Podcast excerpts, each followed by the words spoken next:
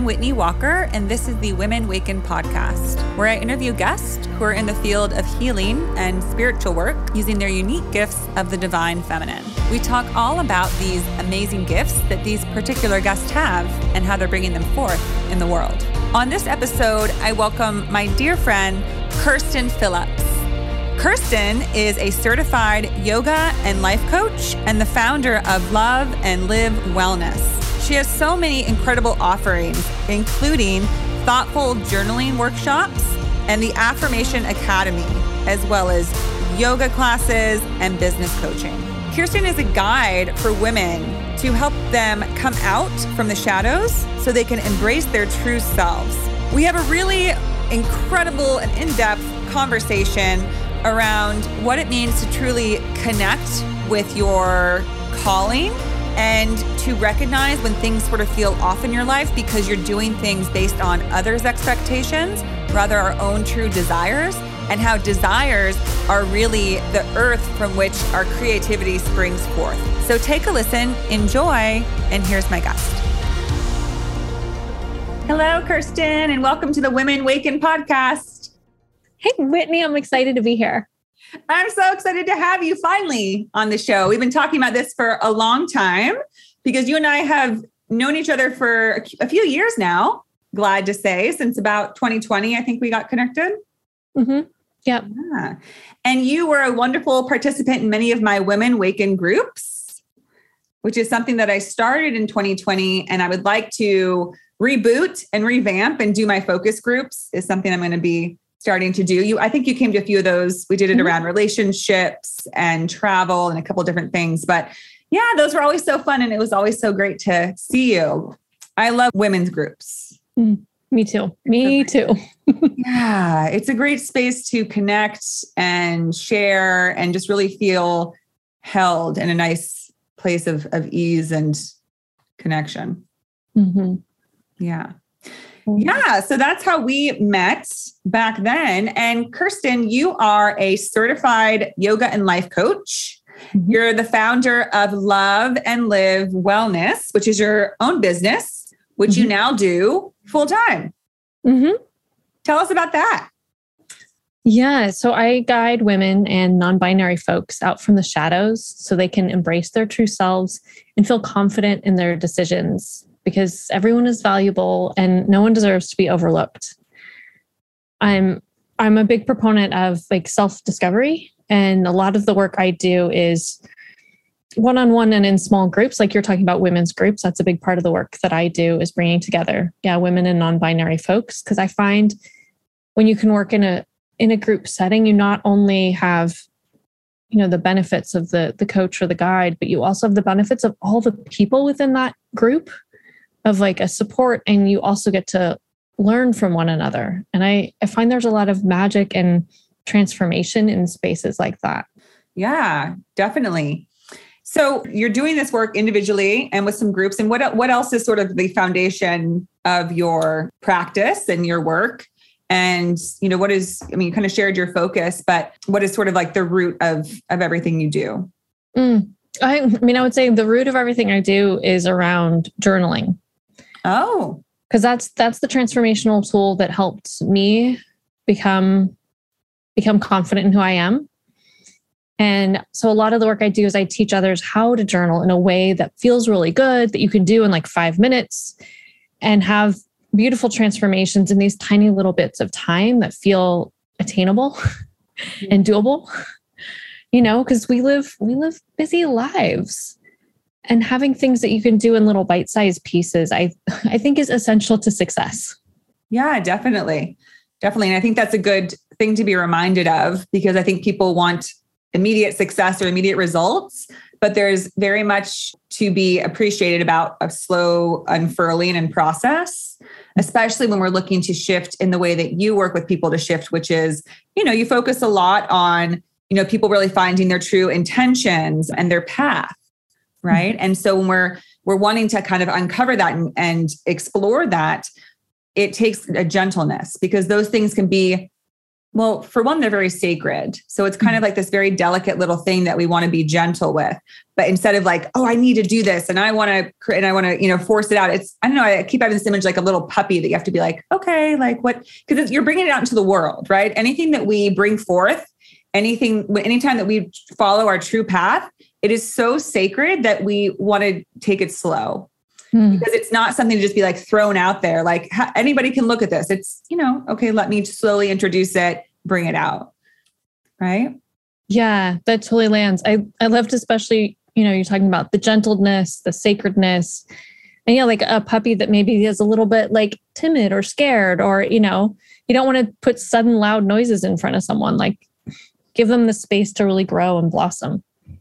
Yeah, yeah, exactly. And I think that any creative endeavor is like that. It's it's a well, I mean, it's a I talk about this a lot.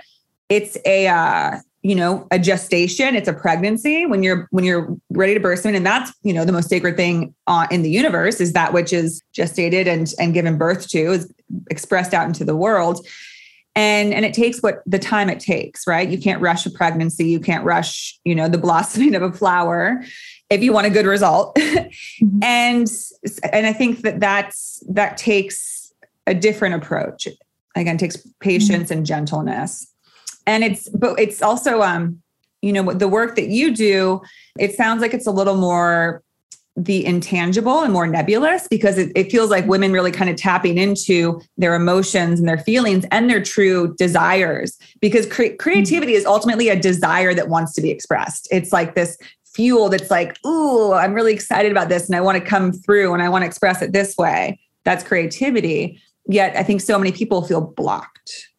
And journaling can be that, you know, that key to sort of un- unlock the the blockages because you can kind of articulate and express what it is that you're actually conceiving of. Mhm. Yeah, you totally get it, Whitney. Yeah, that that creativity and the unblocking and to be able to really be your true self. Like that's yeah. essential. Yeah. Well, I, I, like you also have, I spent my whole life journaling. I started writing a journal when I was in like third grade, you know, mostly about like field trips at school and my favorite movie, Jurassic Park. But then I, I, I kept writing all through uh, high school and it was, and, and into college, I wrote every single day. And up until a few years ago, I would just like and now I write more like an electronic journal every day, just to, I do some form of writing each day. But there, it was just so, I mean, it's cathartic, right? And it also helps you. I have a very busy mind. I'm a Virgo, so I'm always trying to make sense out of things and organize things. And so it was very hard me, for me to sit with things and be like, well, what's going on with this? And how do I feel about this? And writing was just so, you know, therapeutic to say, okay, here's what happened today. Here's what I'm going through and I felt more connected and understanding of myself through the the journaling process. Mm-hmm. Yeah, yeah. Journaling, I think, really is the best tool to connect and understand yourself. Yeah. Yeah. And you have a five part process that you've sort of established that you help people with. Do you want to share that with us? Sure. Yeah. It's called the thoughtful journaling process. And the, the first step is that you set a timer. Oh, okay. because that way, if whether you've got, you know, five minutes or you've got an hour or, you know, whatever in between, the timer can hold the time for you. Because if you're distracted and keep looking at the clock, it's like that pulls you out of the beautiful depth that you can get into in your journaling time. And that way your your device can hold hold that time for you. Yeah.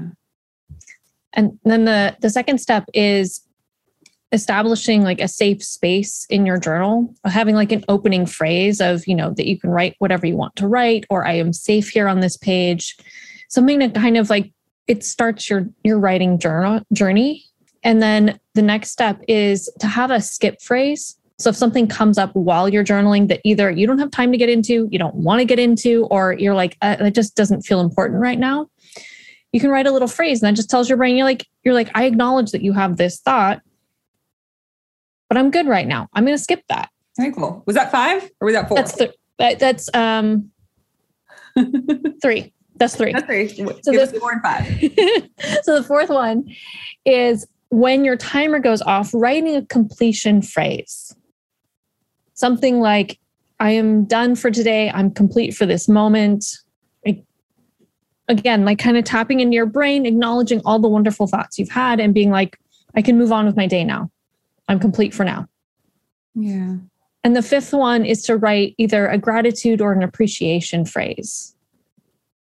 And it can have something to do with what you wrote about, or it can have absolutely nothing to do about it. Like I love to just write things like, you know, I'm grateful for green tea because that's my favorite beverage. And so I, it feels really good for me to say, I'm so thankful I get to drink green tea. Yeah. Yeah. Well, that's fantastic. And do you recommend that people do, is this something to do daily or weekly or whenever they find, or is this just while you're working with them? And this, are these the groups that you have that you offer like programs?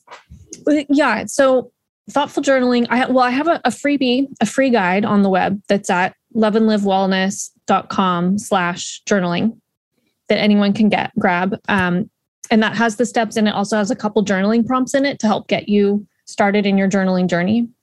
And then I do workshops that are my thoughtful journaling workshops um, that I do a couple times a year. Like they're not all the time, but I do them a couple times a year. And then when I'm working in my group programs, that's always a piece that I bring into that is usually that's usually like the first meeting is okay, this is the thoughtful journaling process that can help you because in my group programs we always do journaling together. Mm-hmm. And so it's important for me that everyone feels really good about doing that journaling piece. So I teach them that little, the little simple five steps so that it feels really good for them. Awesome. Very mm-hmm. cool. Very cool. And then, so you also focus on affirmations. That's a big mm-hmm. part of your work. And so that kind of reminded me I mean, there's gratitude, which is sort of, I think, acknowledgement of what is the things that we that we have and that we work with and just that we obviously appreciate but then affirmation to me is is just a lot about like really it's like your own sort of like pep talk or just something that really kind of helps you know lift you up a little. I, am a tarot reader and I like to listen to readings online for my signs, which are Virgo, uh, Leo, and Pisces, which we have a Virgo full moon tomorrow which also reminds me of I was thinking when we talk about journaling, mm.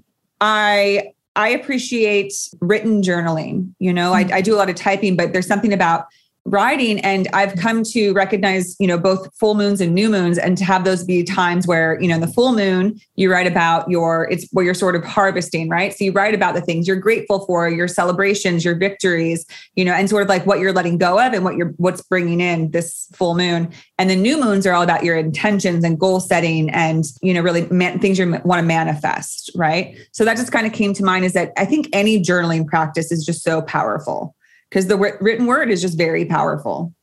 So there's just thought. But, anyways, affirmations for tarot. I will watch a video that's supposed to be talking about my you know reading for the month and there'll be different cards that just have like a powerful affirmation and I'll be like yes I didn't think about that but that's so true and that makes me feel like I can you know go get it today and makes me think in a different way. So, you know, some people knock affirmations and I, I know they can be silly, but I think that they, you know, they can be that little push that little juice that you just need. Yeah. Well, and Whitney, I think you just touched on it in that affirmations need to resonate with you. Because if you're trying to, to use one that feels, you know, silly or off or awkward, like then that's not the right affirmation for you. Yes. Yeah. And I think that's so important for people to know. And same with gratitude, right? Where it's mm-hmm. like, I'm gratitude or I'm, I'm gratitude. I am grateful for my home. But if that doesn't mean anything to you, I mean, not that we're not all grateful to have shelter, but if you feel like you're just forcing it, you're it's so like placid and means nothing. Do I do it? But something where like to me, it's like that day that you're like, man, I'm just so grateful for you know my health and people are struggling with their health and i'm just so grateful that today i was able to do this and feel good right and same with affirmations if you're like yeah like you know i am a, a unique spirit that has their own gifts and yeah you know Mm-hmm. well, and I think too that there's often like a, a misnomer that all affirmations need to start with the words I am. Like there are many ways to word them. Like they don't they don't need to start with that. Like I mean one of one of my current affirmations is money flows to me.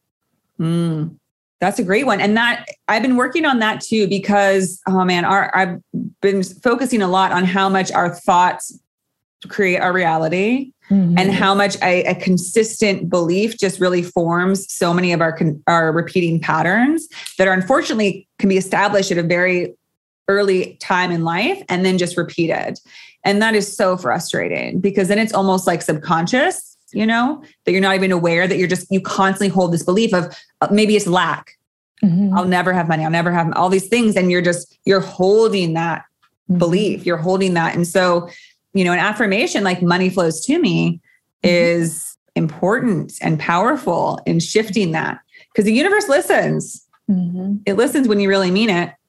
Yeah, it does. And it listens when you're focused on the lack of something too. He's like, oh, you don't really want that. Okay, cool. I won't send that to you. Yeah. Yeah. And and like you mentioned before, like with the like in in journaling, you know, there's that connection of you know, pen to paper that taps into your subconscious. And I actually like I write my affirmations out in the morning. Like I don't I there's both the you know saying them out loud and then there's also like writing them down or seeing them written. There are many different forms to kind of bring in your affirmations. And for me i choose to do the writing first thing in the morning because that's like also one of the best times to connect to your subconscious. Like mm-hmm. is either you know first like that first 30 minutes when you wake up or the last 30 minutes before bed. Like those are the best times to either like write or say your affirmations out loud. Like right. those are the ways to really get them into your into your body and those can also be optimum times to journal too for that same reason that like your brain is like primed to be like okay let's do this beautiful subconscious work so that yeah you can retrain those thoughts that are holding you back you can retrain your brain so that you know, you can make millions of dollars even though you've been living in lack your whole life, you know? Yeah.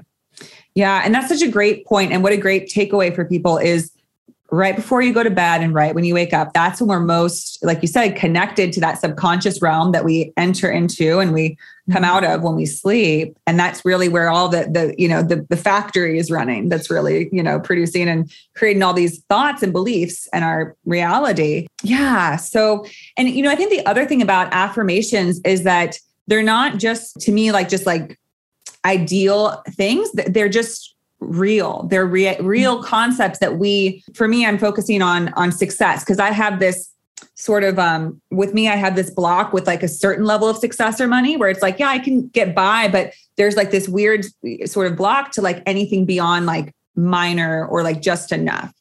And so you know something for me is you know there is infinite access to success or something like that that there's no limit right for how much success we can experience. And to me success is more about like how much we can fully express our vision and our our you know our gifts that we wish to bring to the world right? That it mm-hmm. doesn't have to be like oh i'll reach like this many people. It's like don't sell yourself short. There's no reason to keep a limit. Things everything is infinite right? So success can be infinite. Making money can be infinite. And not because we're greedy it's just recognizing that there is literally infinite resources in the universe and mm-hmm. it's only us that keeps us small. So to me, affirmations are powerful because they just can connect us with what's true. Mm. Yes. Yeah. Yeah, I agree. It it's connecting you to that that inner truth. Yeah. Yeah, that you know because our within we know all of it. Mm-hmm. You know, I'm very uh, a strong believer in the notion that we hold all the wisdom within us of the cosmos and the, all of it. It's all we all have it. Mm-hmm. It's it's in our DNA, uh, mm-hmm. and all we need to do is tap into it. And as soon as people tap into it, it's it's right there. Mm. I mean, it's pretty magical the way that yeah. manifestation works, and it's pretty instantaneous once people really master it. Which I haven't, and I don't know like many people that have, but but it's like you look at people who just have this like monumental success, and just you know, it just looks like everything they touch just expands. And I'm like, how do they do that? I can't even sit down to write like a chapter of a book. I'm like, oh gosh, I can't. But some people, they're just like writing like five books a year and running five companies. And I'm like, whoa. But it's because of that infinite energy and abundance that it works, we have accessibility to. Mm-hmm. Yeah. And they likely have also found those moments to rest. Yeah. Because our brains and our bodies need downtime. And if we try to like do all the things without we're having those moments to pause, like you'll burn out. Yeah. Yeah. You will. And, you know, I think there's been many a successful person who finds maybe not the most healthiest means to maintain the levels of work and stamina they have. And that's when burnout happens. That's when health crashes, all of that. Mm-hmm. So it is, and, and so that brings us all the way back to beginning. We were talking about slow and steady, you know, mm-hmm. little by little, step by step, being patient, right? Which is the the most sustainable success is that which happens slowly over time, right? And mm-hmm. it will grow and, and grow, but it doesn't have this overwhelming sort of sense of, of probably obligation and possibly mm-hmm. burden at a certain point when it becomes so much to undertake because it's being kind of forced, right? Anything forced is going to feel a little bit daunting in terms of, you know, just how much it takes to maintain it. Yeah. Right. Yeah, that's really true.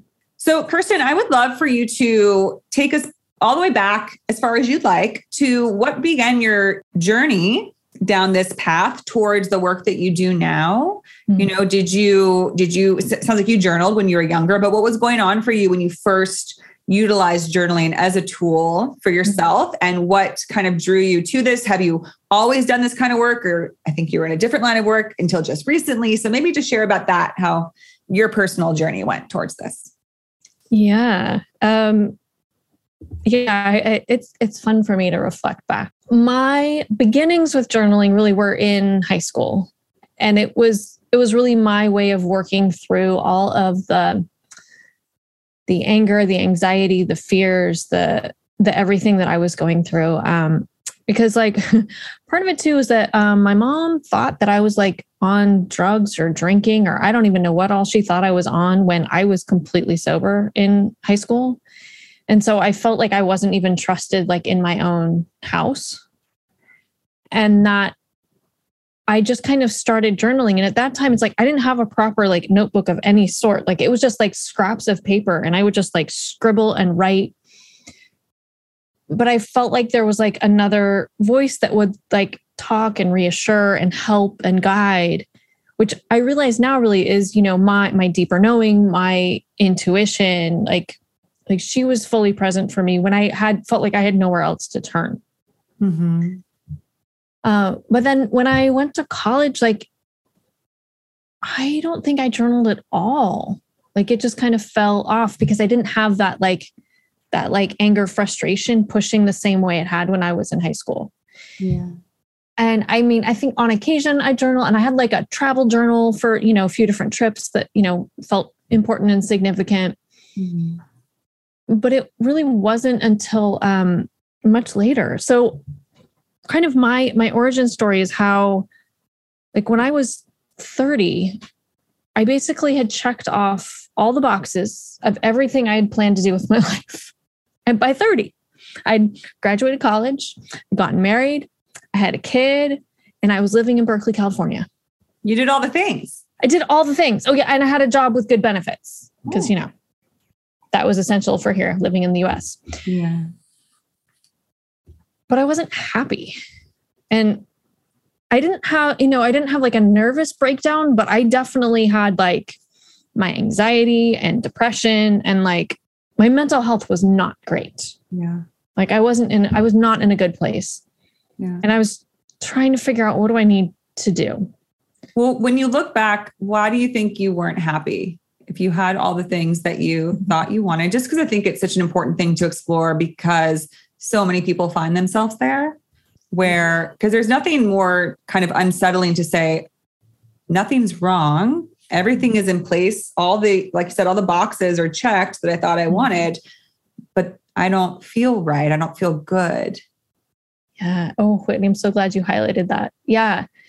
So it now looking back, I can realize it's because I was doing all the things that everyone else had told me I should do. They weren't necessarily the things that I wanted. Like, I, I think I lost my complete connection to creativity,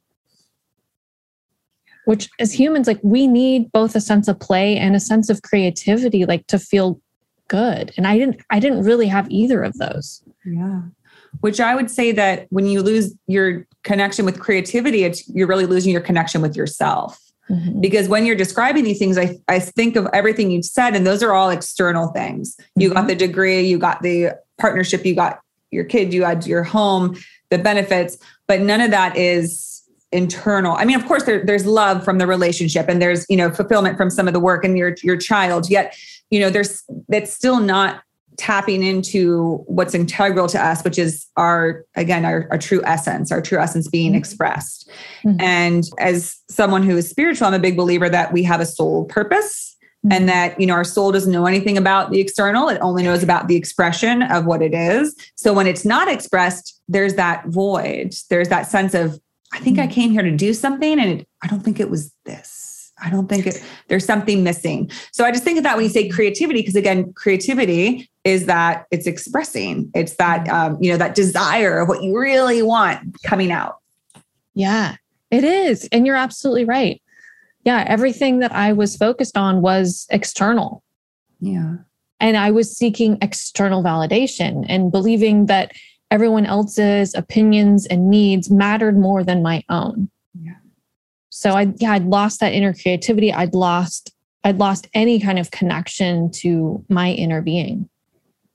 Right. Which is so lonely. Mm. You know, I mean that that makes me think of going through um, addiction when you get to your your a bottoming out point where you feel such a disconnect from your who you really are because you're attached to something outside of you. You're attached to that substance or whatever it is that you're addicted to. So mm-hmm. you're just feeding off of that and losing touch with this, you feel empty inside. Yep. Yeah, totally. Yeah. So then what happened after that? Well, yeah, I, and I think an important piece to kind of add to my story is that I was working as an accountant, which is something I had never taken a class in, but I'm I can handle details and numbers and and those kinds of things. And I can also communicate well with people, which was why I ended up in that particular job. But it was, you know, it wasn't fulfilling. And through this whole time, so I, I took my first yoga class, I think in like 1999. And I've practiced off and on, like over the years. And it wasn't until I was pregnant with my daughter that I finally started going regularly again. Like I went to a prenatal yoga class during that time when I was pregnant. And so then when I went back to work, I was like, I need yoga. I need to make this a regular thing. So I was going to yoga once a week. And that felt like the one thing that was kind of saving me because yeah. it helped me deal with my anxiety where I could actually feel calm, could actually be in my own body and in my own space and experience me. Mm-hmm. Yeah, that is so such a powerful thing about yoga. And I think you'd said that you do power yoga now mm-hmm. is what you teach. And I know for me, that was a big life changer. And that was, you know, I remember in my early 20s, I was really struggling with self acceptance. And I did a lot of yoga. I did hot yoga and power yoga. And there was this moment where I was in this yoga pose because it releases so much, right? I mean, you're just you're engaging with with this energetic expression, but also you're you are in touch with your body and you're releasing so much through your body, so much emotion and all that when you're moving through these powerful poses. And I had this moment where I realized that, you know, because I was so fixated on, well, I want to have this and look this way. And I was, I recognized I don't need anything to connect with my love and to express love. And that's the only thing that really matters. It just it came to me and I was like, you're just standing here, a body, yet you have everything to offer right from your heart. Hmm. And I was like, I don't need to look any certain way. I don't need to have any certain job or do anything to have what I have right here of course that lasted for all like five minutes. And then i was like yeah but i want this and that. But i always come back to that moment. And i think there's something about yoga and really exercise in general that can just open up these sort of sensations. There's so much stored in the body. There's so much wisdom in the body. And when you allow yourself to connect which i think again yoga is one of the best ways because you're just moving with your body. You're connected with your body and you're seeing just how magnificent your body is right? I, I, work a lot with um, clients who struggle with eating disorders. And I always share yoga is one of the best ways to remember the magnificence and beauty of your body, no matter what size or shape it is, because it is moving for you. It has muscles for you. I mean, your body is just this miraculous thing. You know, it pumps blood through your body and oxygen, all this just for you to be alive. And yet we're often so critical of it. So, you know, that I just wanted to share that because that was my profound recognition through yoga and that I continue to have when I engage with yoga is, Mhm. oh my gosh, like just wow, this body is amazing. hmm Yeah. Yeah. And I find now, like, even if I go to a class and I'm like exhausted and I just lie there the entire time, like, I still get amazing benefits. Like, I still feel so much better. And all I did was lie there and breathe for an hour. Yeah. But it's like, I didn't have to do anything else. Yeah. Totally. Like, how amazing is that? yeah. I remember I did a um a nine a 60 day challenge. Um Bikram yoga. It was like do Bikram yoga every day for 60 days, and I did it. But there were a few times where I was like, I'm just, I'm just gonna do Savasana, the final, just the whole time. Yep. But you get a different experience. You're like, oh, I'm just noticing my breath. Of course, they got mad at me because with Bikram, you like have to do every pose. So they didn't like that. But Other modalities are, are, are kinder about that. Not all Yes. of them. yeah, that's yeah. rigid. Rigid. Yeah, that's true. So you found yoga. hmm is this is when so was that kind of a turning point for you you said like you're going through this you know dissatisfaction recognizing like what's going on there's something off and then was that you had already been doing yoga or that was the first time you kind of entered into that practice Well, so I'd taken my first class in college and I'd experienced it, but it's like I hadn't taken it regularly until I was pregnant with my daughter. That was sort of my reintroduction back to like a, a regular weekly practice. And so when she went into daycare and I went back to work, I was like, I'm making this, like, this is important to me. I'm making this happen. So that would have been in 2000, I guess late, no, no, it would have been 2009. 2009 is when I started going to yoga regularly again. And I, it took me a little while, but one of the things that had always been in the back of my mind, like years before this, I knew that someday I would be a yoga teacher. Mm-hmm. Like that was just, that was like truth in my body. and it was kind of like I was just trying to find like the right space that had like, because the only training programs I knew at that point were like where you'd do like go somewhere for like a month. And I'm like, who is able to just like up and leave their job, their lives for like a whole month and be in like another country or another place, you know, just far away? I'm like, I can't fit that into my life, was how it felt. yeah Uh, and so then in and in 2014, so at this point, my my husband was self-employed, so I was the one bringing home the benefits. But in 2014, that's when, um, or maybe it was late 2013, the Affordable Care Act came into being, which meant that our family could have benefits without us having to have a job that came with benefits. Mm. So that really was kind of the moment where I was like, okay, I can become a yoga teacher now. so I yeah, I signed up for a training that began in February of 2014. And in July of 2014, I taught my first yoga class where was your training at Core Power Yoga in Berkeley. okay hmm and was it a powerful experience was it transformative Yeah, I mean, yes, uh, because for many reasons. But one of the things that stands out the most to me is someone else that was in the training with me told me about the the squeegee method, which is something I hadn't heard of before. Have you heard of the squeegee method, Whitney? no no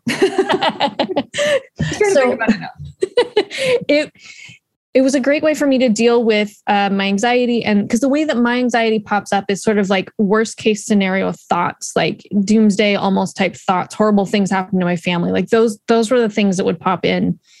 Um and so this person in my training was like oh just do the squeegee method like imagine those icky awful thoughts being like like they're on the wall of a shower and you've got a squeegee yeah like the condensation you just to, to squeegee it down and then you watch it like go down the drain Mhm. and that was like this magnificent tool that I was like, oh, I can do that. yeah And that was like the beginning of my transformation Wow. in that. And part of the yoga teacher training is that I was required to journal for every class that I took and every teacher training session I attended. So it also got me journaling again. Oh wow! So those kind of went hand in hand. Mm-hmm. Help for some, I imagine that created some movement within you, some of that blockage that was happening, some of that disconnect from the self. Yeah. Yeah, it totally did. Yeah. And there was still like a lot of discomfort that came up. And, but that, that's like, that's part of the process is like uncovering what's going, what's going on within you and being able to work through it. So that, yeah, that time really was sort of the beginning of me. I really want to say becoming self aware. Oh, can you elaborate on that a little? Because I think that that's, you know, not something that people think of often when it comes to, you know, life changing things. It still kind of feels like we just kind of find things, but becoming self aware, that's an interesting concept for, for a big change. Yeah. Well, so the way that I, I define that is knowing myself, knowing my inner self, that part that I kind of shut off and was saying didn't matter. Yeah. But becoming self aware of that, oh, wait, I matter. My voice matters. My needs matter. And it's okay for me to want things that other people think I shouldn't have or do. Yeah. That's a big one. That's really, I mean, I think one of the hardest things that anybody will ever do is to learn how to trust themselves, mm. trust themselves and listen to themselves and be able to rely on themselves more than others. Because that, I mean, talk about anxiety provoking. You know, I, I I've spent my whole life questioning, like, well, but what would somebody else think about this? I need to ask someone else. What, what would somebody else? Is this okay? Should I do this? Should I? Again, it's crazy and busy in here and it's not always pleasant. And it, it's hard to learn to trust yourself and be like, hey, maybe just check in with you. You know, I mean, talk about affirmations. A powerful one I keep getting is all you you're seeking answers in the outside world when all the answers are inside you. Mm-hmm. They're right here. They're mm-hmm. always going to be right here. Because even something that somebody else might say to us is just unlocking something within us. They're never going to offer anything new. It's just our own understanding that we feel someone else gave us access to, but that's never true. We always have access to inside. I mean, things can help us, right, to feel that access. But yeah, yeah, it's just, it's, I, I, don't think that we're encouraged really all that much to trust ourselves and to listen to ourselves and know that we can follow that voice inside and follow those desires inside that say, maybe nobody else agrees with this, but you care about this and this is important to you. So at the end, what does it matter if mm-hmm. other people approve or encourage or agree with this? If it's not harming others and it's for your highest good and it's what you believe and feel, how could it be wrong? Yeah, exactly. Yeah. So once you're able to have that self awareness, is that when you really started pursuing your own dreams and goals and moving more towards where you are now? Yeah. And, you know, I'd love to say, oh, and everything went, you know, turned out roses and it was amazing. And, and I never had a bad day again. And I've been confident ever since. right. No. no. uh, yeah. So I, uh, I quit my accounting job and I was like, I'm going to be a yoga teacher full time. But I knew nothing really about having my own business. And I initially started with because I'd also taken a, a kids yoga teacher training. And I rented a space near my house and I'm like, I'm going to do kids yoga. But like I made maybe 20 flyers and told like two people, you know, maybe it was five people by the end, you know, and it was like, of course no one came. Of course no one came. But it was a magical learning experience. And I'm thankful for it because yeah, I learned I learned a lot. And what it meant though is that eventually I had to get another day job because that yoga piece just wasn't quite going. But I found a magical place that was only a few miles from my house. And I was just working there like 30 hours a week, which meant I could still teach yoga. I could still continue to cultivate the things that really mattered to me while I was still making this, this steady income to support my family because my husband's business was still kind of rocky um, as he was growing it. And that was kind of that like that wonderful opportunity to keep me going really. So how did that develop? Where did that move you into? Yeah well well in some ways I think it also like it was a safety net and I got stuck again, in all honesty. Mm. Because I ended up staying at that job for five years, which was not my original plan. I had only planned to be there for maybe one or two. Uh, and I was working as an office manager at a preschool, which was a really fun place to be, you know, because seeing tiny children can be really entertaining, especially when you don't have to deal with them when they're crying, you know? Yes. And inspiring because talk yeah. about just like expressing your true self. Like mm-hmm. little kids are just amazing and they're just like pure joy being expressed, mm-hmm. you know, and just saying ridiculous, hilarious things. Yeah. yeah Without not being crazy and yeah. frustrating. yeah. No, they're wonderful. You're right. Yeah. They have like no filter. So you're like, I can't believe you just said that. And I'm like, oh, I can't believe you just said that. Wow. Okay, cool. I'm thinking about something totally different now, you know? Yeah. Yeah. So there were like a lot of, I think, benefits to being in that space. And during that time, it's like I was growing as a yoga teacher, like becoming more comfortable in that, in that role. And I also formed a women's group that met once a month at a really sweet little cafe here in Berkeley But the challenge was that because it was only once a month, it was rare that I got the same people to come back twice. Mm. So it actually it was I loved it and it was also draining because I felt like I was constantly like, "Oh, can you make it? Can you make it? Can you make it? Can you make it?" And like, "Oh no, I'm so sorry, I can't this time. Oh wait, I can come. Oh no, I can't." And and the the blessing that sort of came through was that when when COVID hit, obviously we I couldn't meet in person. That wasn't possible. Yeah. When was this that you started them? Um, I started them, I think in 20, like late 2018. Yeah, it was December 2018 was when I had my first one.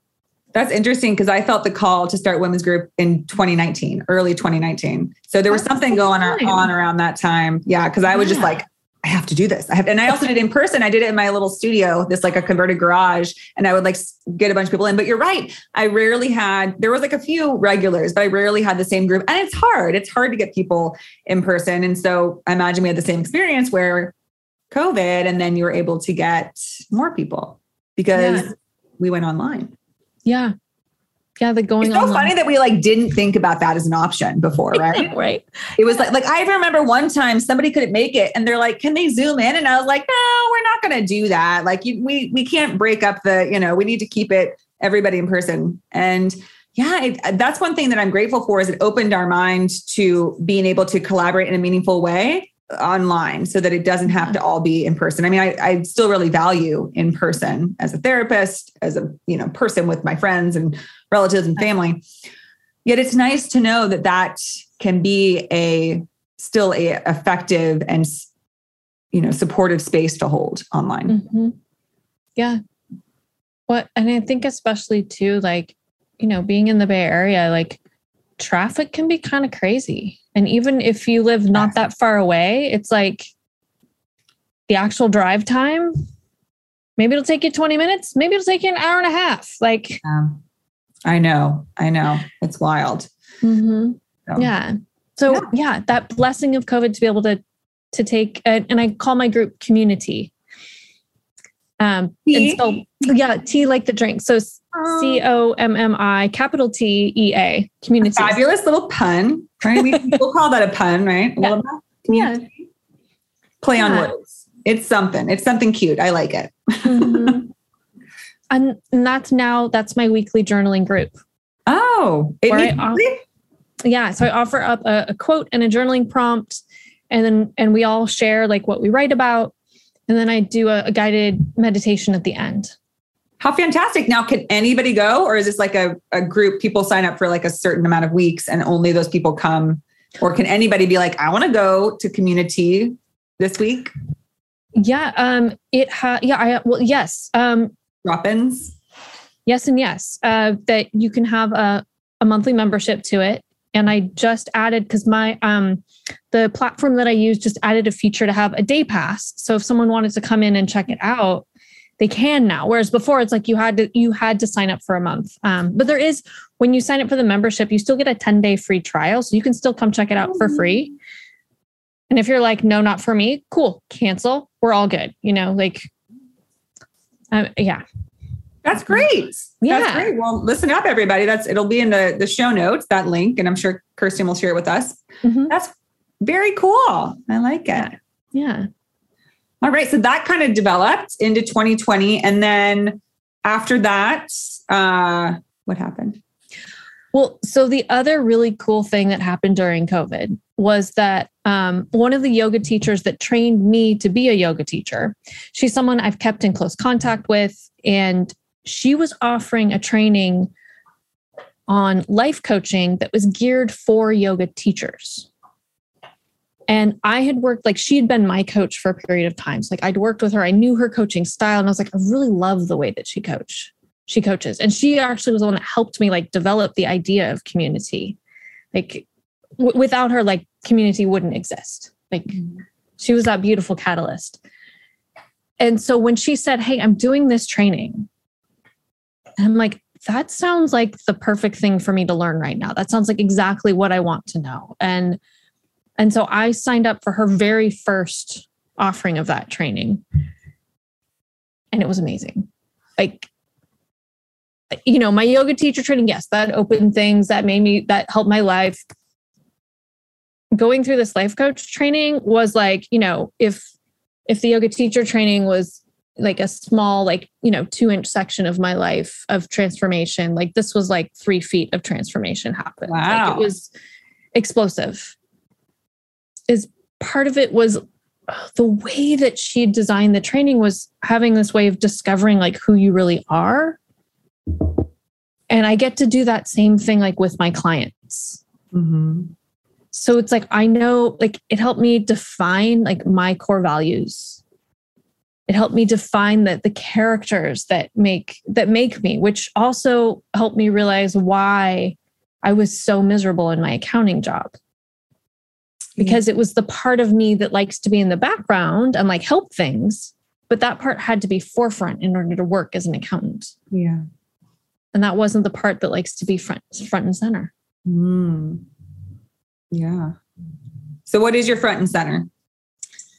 well front and center would be um really two of my characters one um i refer to as like my goddess and she's like kind of more ethereal and kind of like all-knowing in a way As And- they are. Yeah and like but Priestess. yeah high priestess. Yeah like sharing her wisdom too like she's very giving and open in that way.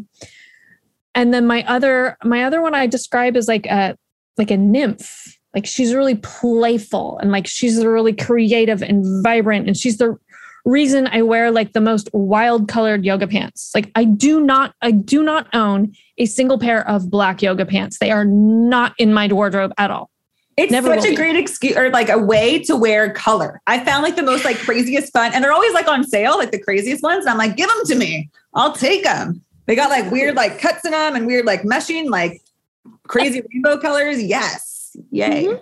Yeah, that's fun. Yeah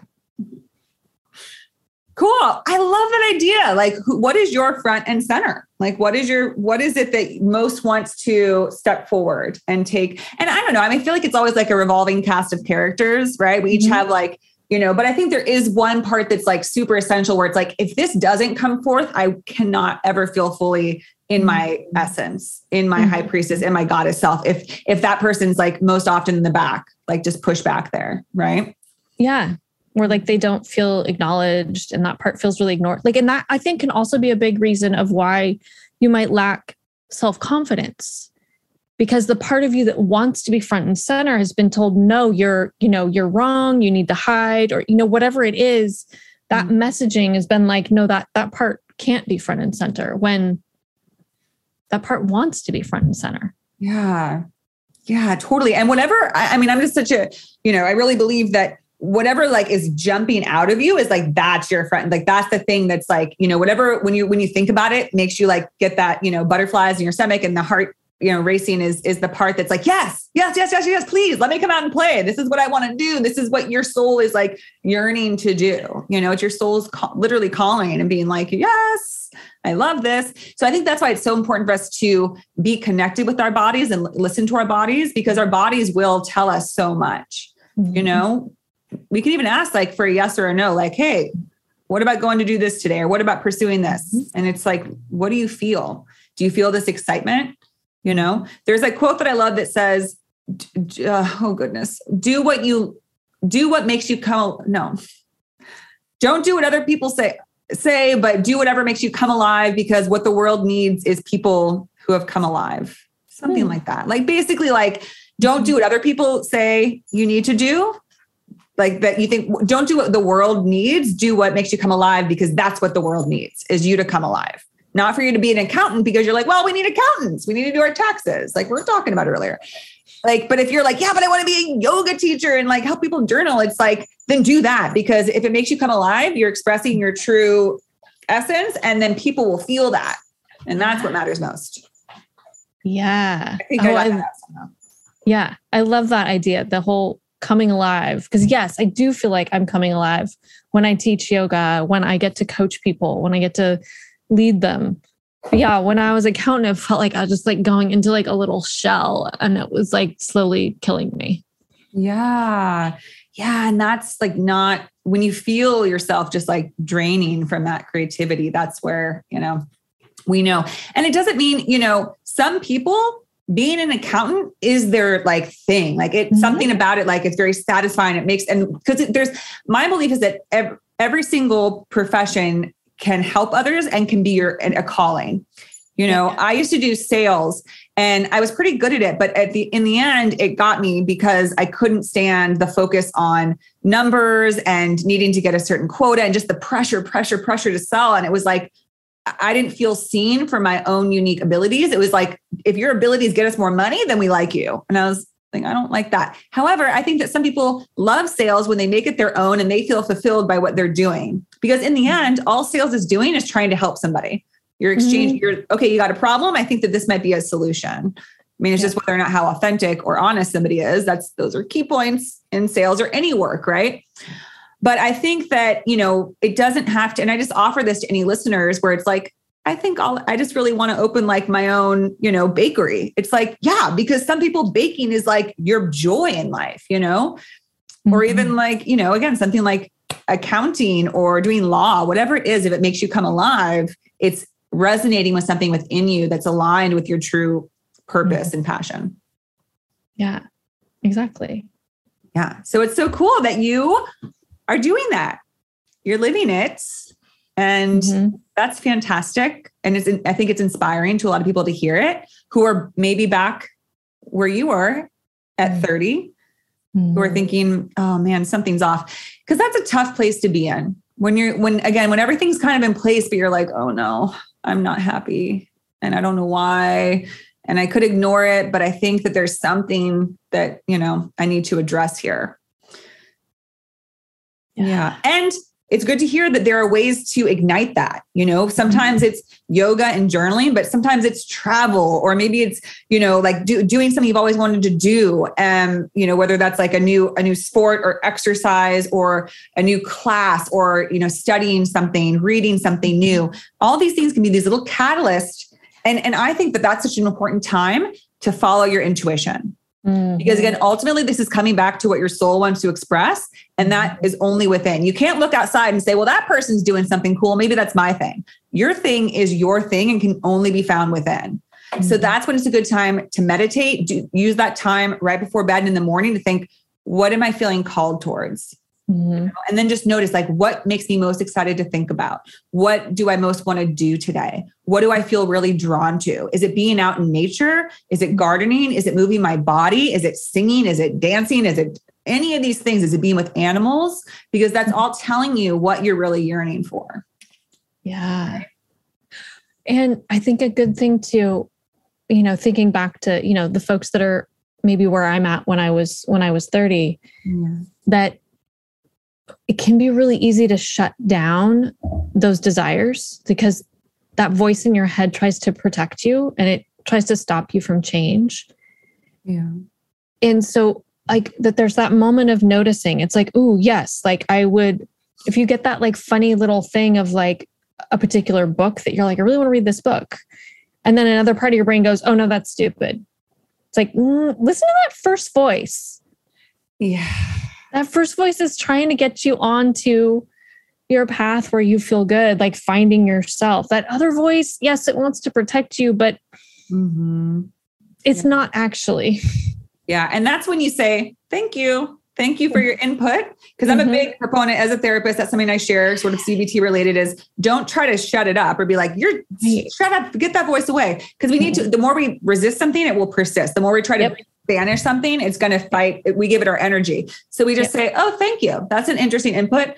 But I feel more connected to this first thought, which was, I like this. I'm into this. I'm going to check it out. And the other verse is like, all right, fine. Well, enjoy that dead end. And you're like, thank you again. But and then they can sit down again and not feel like they have to yell you know? Those are all our voices just want to be heard to have their peace but but that also takes self-trust when you can say mm. which voice do i listen to? Which you know which one is right?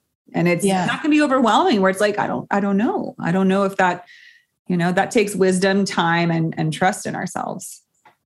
Yeah. And when i really thank you for highlighting that you know saying thank you to that other voice because yeah. that is so important. Yeah. And a friend of mine once said too that like, you know, if you want to like fully, you know, give them like something to do, like ha- hand them like popcorn and like an iPad and like have them watch like some movie or whatever so that you can focus on what you want to do. Like you're you're acknowledging, yes, I see you, you exist. Here, you do this for a little while. I'm going to do this now. Yeah. Yeah, absolutely. So that they feel heard and seen. Because I'm, you know, a big fan of, you know, internal family systems and inner child work. And to me, a lot of that voice in, you know, internal family systems, they would call it the protector and it otherwise be your inner child. But it's just that part of you that's like, oh no, we've been hurt before when we did something that people laughed at or that didn't. So don't do that because you'll get hurt if you do that. Hmm. You know, our brain is just a computer that remembers every single experience and thing that's happened and is going to try to keep us from doing things that had a negative reaction or response. But that's when we our wisdom comes in and says i understand. I know you're scared. I know you're concerned but this i this is different. This is a new time. We can trust mm-hmm. this. Have your popcorn. Take a seat. You can join. You're st- i'm not gonna you can still be here. I'm just yeah.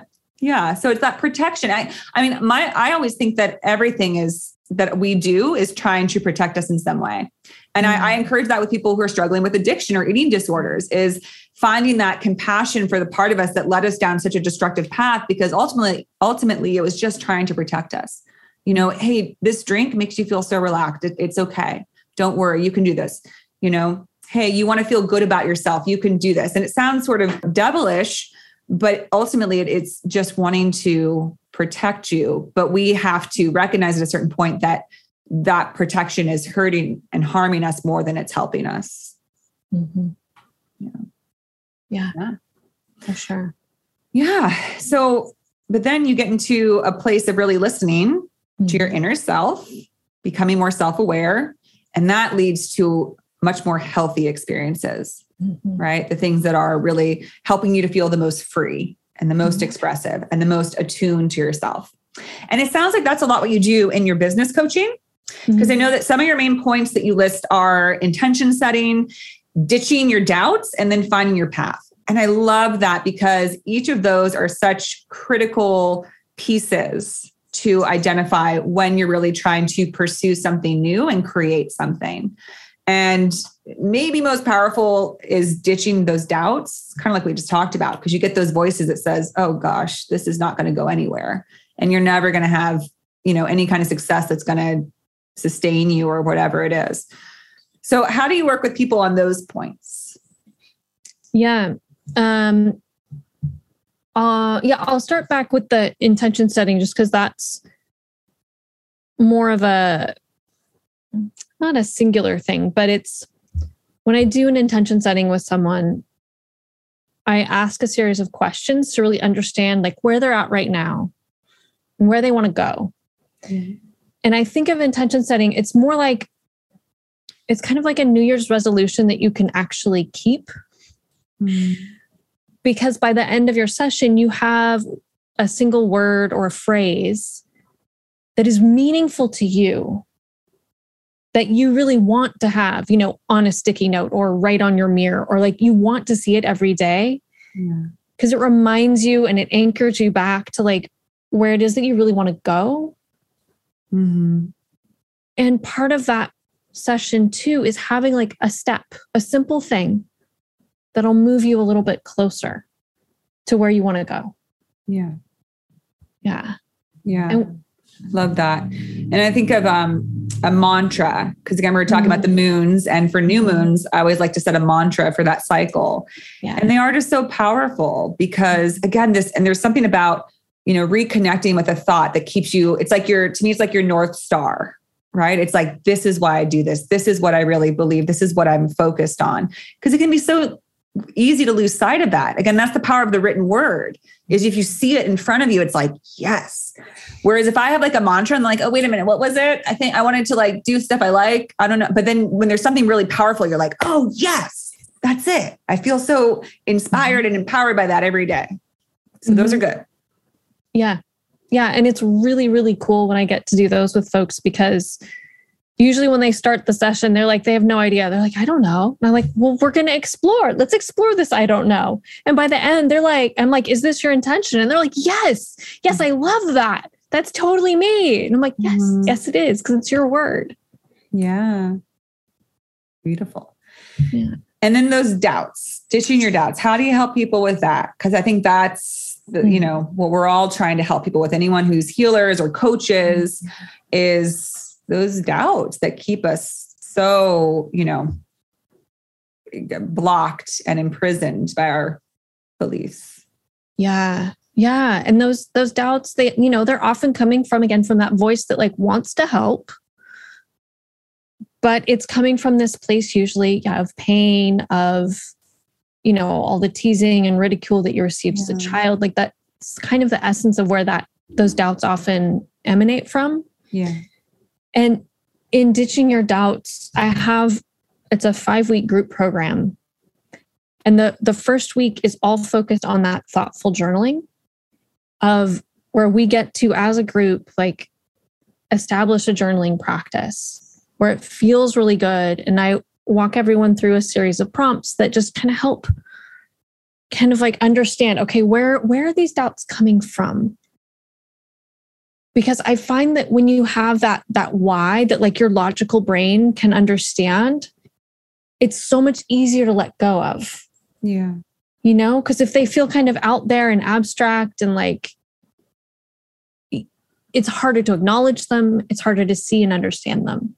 Yeah so that's that, that first piece and then we use that journaling throughout the five weeks is in the the second week of the program that's when we then focus on the affirmations so then you're taking like you understand where and why these these doubts are coming from. And then in that second week, now we're crafting phrases to help you reprogram your brain, reprogram your subconscious to accept and believe mm. more positive thoughts. Wow. And once we have those two pieces, like that's our first two weeks, we spend then the next three weeks continuing to journal and just unpack and refine so that by the end you're like, oh, I feel clearer on who I am. I feel confident. Mm-hmm. Like I mm-hmm. don't need to hide in the shadows anymore. Yeah. That's so brilliant, Kerstin. And you know what it makes me think is to me that it feels like really like clarifying and really like clearing out the path for what you want. Because so much when we start something new, there's so much frenetic muddled energy of like, well, how would I ever do it? And what are the components? And there's all this fear and doubt and everything's so messy. And you're like, forget that. I'm not even going to try. But what you just said made me feel like if you really just identify, it's because it all comes down to simplicity, right? Mm. The, the more simple something is, the more likely we're able to actually make it happen. And everything at its essence is pretty simple but you have to keep these you know these certain things that you stay tried and true to in order to remember that it's not that complicated and what you're connecting with every day that keeps you aligned with your focus and your mission and your your purpose. Mm-hmm. so but the thing is that it sounds simple but it can be so difficult to do on our own.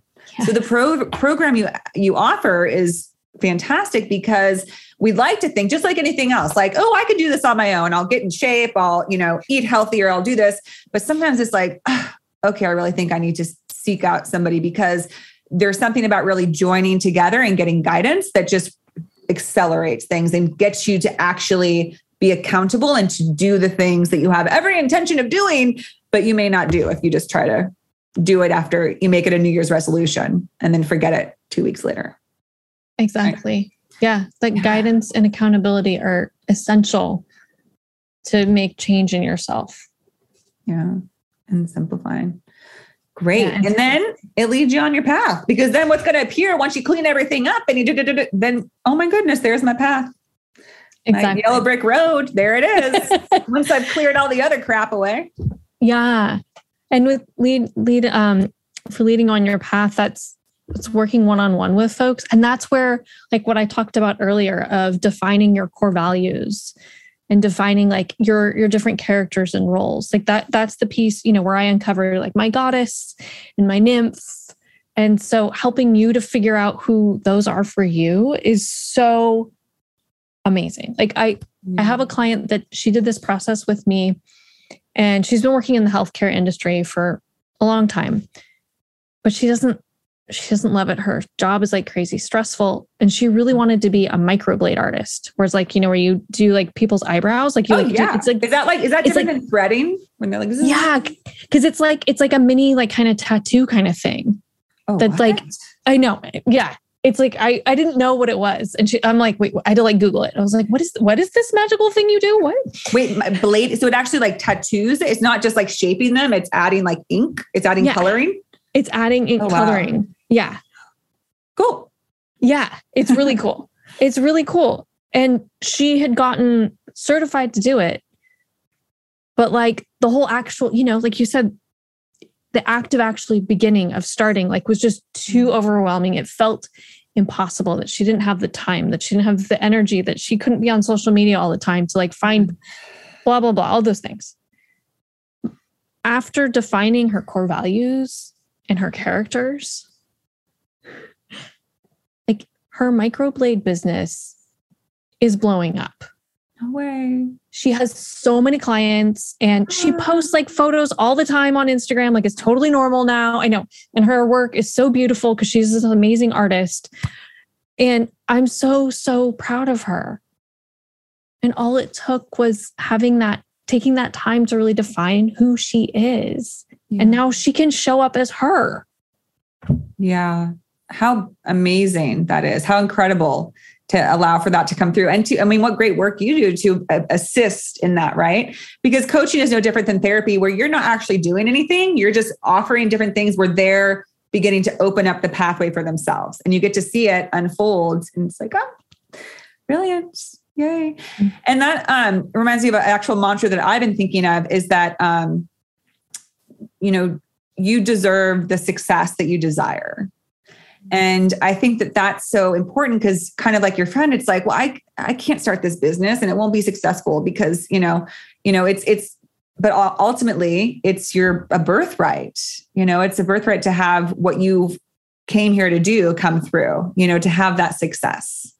We do, we all des- are deserving of that, especially when it's aligned with our true desires. Yeah. Yes. Yes, we are all worthy of success. Yeah, absolutely. And success is a beautiful thing. And I think, unfortunately, you know, with the inequality we experience in the world right now, where people become megaliths and like these gigantic corporations, people, some people are multi-billionaires and some people can't have a home. And so we have this tainted idea of success. We kind of, and success and money and all these things that are not inherently bad. They are not they are not but we've we have this idea of like well not me. Success is somebody who's now like a billionaire and super popular and all this. It's like no that's not what success is doing the work that you love and having it work for you. Symbiotic. Everything's a symbiotic the healthiest relationships are symbiotic. You do the things that make you successful and the success works for you. It gives you your home. It gives you the things you've been looking for. Right? So I think mm-hmm. that's so great that as a business coach, you can help people create those things, the, the life of their dreams, right? Yeah. So, exactly. Kerstin, if people want to create the life of their dreams and find their path and set their intentions and all this good stuff, how can they find you to work with you? Yeah. So, one of the best ways is to go to my website, which is loveandlivewellness.com. And from there, you can you can schedule a consultation, which is a great place to start with because then we'll meet on Zoom and we can really connect and figure out, you know, what of my offerings is best for you. Mm-hmm. Or if you're like, oh no, I know which one I want, just scroll down the page and you can click onto my my main offerings. Um, if you want that intention setting or CommuniTEA, ditch your doubts or find your path, they're all direct links there. If you're like, oh no, I don't know which one I want, then go ahead, go ahead, sign up, make it make it go. Uh, and then um, you can also find me on Instagram at Love and Live Wellness. I'm that's the social media I'm on the most, so that's usually the best place to find me. And if you want um, access to the free thoughtful journaling guide, that is loveandlivewellness.com slash journaling. Fantastic. Well, Kerstin, thank you so much for being on the show. And all those links will be in the show notes so people can find them there as well. And I know that a lot of people are going to want to work with you and do all this fantastic stuff because um, you have some great offerings. So thank you for your work. Congratulations on being here where you're living your dream, you know, walking your path, expressing yourself, all the things. Thank you, Whitney. It was truly an honor to be here. I love your knowledge and wisdom. This was like the most fun I've had. So thank you. Yay. I like to hear that. We want to have a good time. Great. All right, Kerstin. Well, I'll talk to you soon. Take care. Have a beautiful day. Happy St. Patrick's Day. Happy full moon. Happy spring equinox, which is on Sunday. We got a lot going on. We got, and then speaking of colors, we need our green. We need like our yellows and pastels for the spring. We need our moon colors, whatever those are for you. so everybody, find your colors accordingly. Mm-hmm. All right, okay. Kerstin. Take care. Thank you. Bye. That wraps up our beautiful conversation with our wonderful guest. Thank you so much for listening to the Women Waken podcast. If you enjoyed this episode, please do share it with others and come back for more. If anything you heard resonates, leave a review or send me an email at whitney at womenwaken.com and check out the website, womenwaken.com. Have a wonderful rest of your day, and don't forget to let your light shine and keep an eye out for your special gifts and magic.